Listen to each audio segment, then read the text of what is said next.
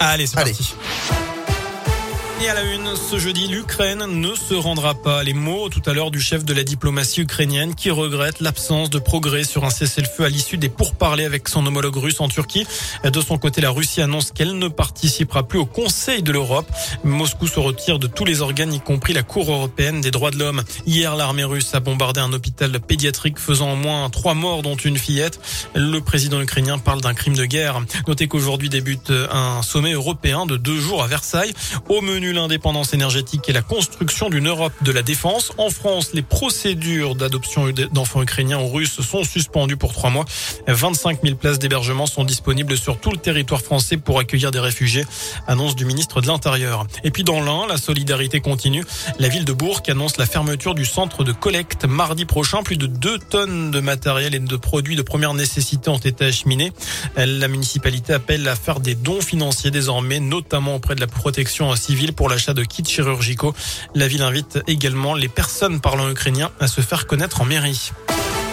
Les réactions se multiplient après l'annonce de Gabriel Attal ce matin. Le porte-parole du gouvernement annonce qu'Emmanuel Macron va proposer dans son programme un report progressif de départ à la retraite à 65 ans.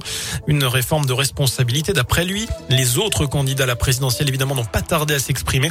Notre programme prévoit la retraite à 60 ans. Dans un mois, on saura qui décide. Voilà ce qu'a tweeté Jean-Luc Mélenchon.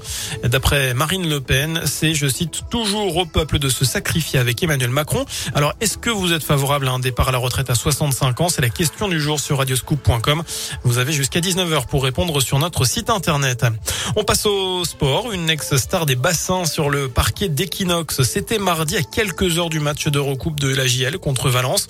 L'ancien nageur français Camille Lacour était l'invité des cinquièmes rencontres du leadership organisées à Bourg par la JL.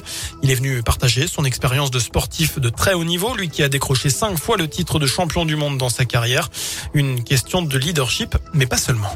Évidemment qu'il existe dans un sport individuel et peut-être encore plus que dans un sport collectif parce que dans un sport collectif on peut peut-être se cacher derrière un leader et, simplement suivre la barque.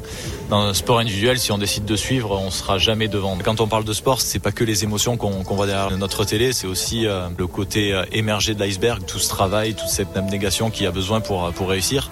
Et je crois qu'aujourd'hui euh, dans le monde dans lequel on, vit on a besoin de montrer que tous les champions qu'on voit sur les podiums ben, ils ont eu des moments difficiles, qu'ils ont su se relever et qu'il y a simplement euh, une façon de le gérer mieux que les autres pour euh, arriver à atteindre ses objectifs. Et c'est ce que j'ai envie de partager pour que les gens euh, soient champions de leur vie. Voilà, je vous parlais de la JL Bourg. Elle se déplace ce samedi sur le parquet du Paris Basket. Enfin, un mot des Jeux Paralympiques de Pékin. Nouvelle médaille française.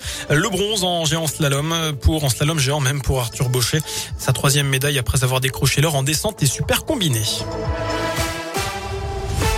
Merci.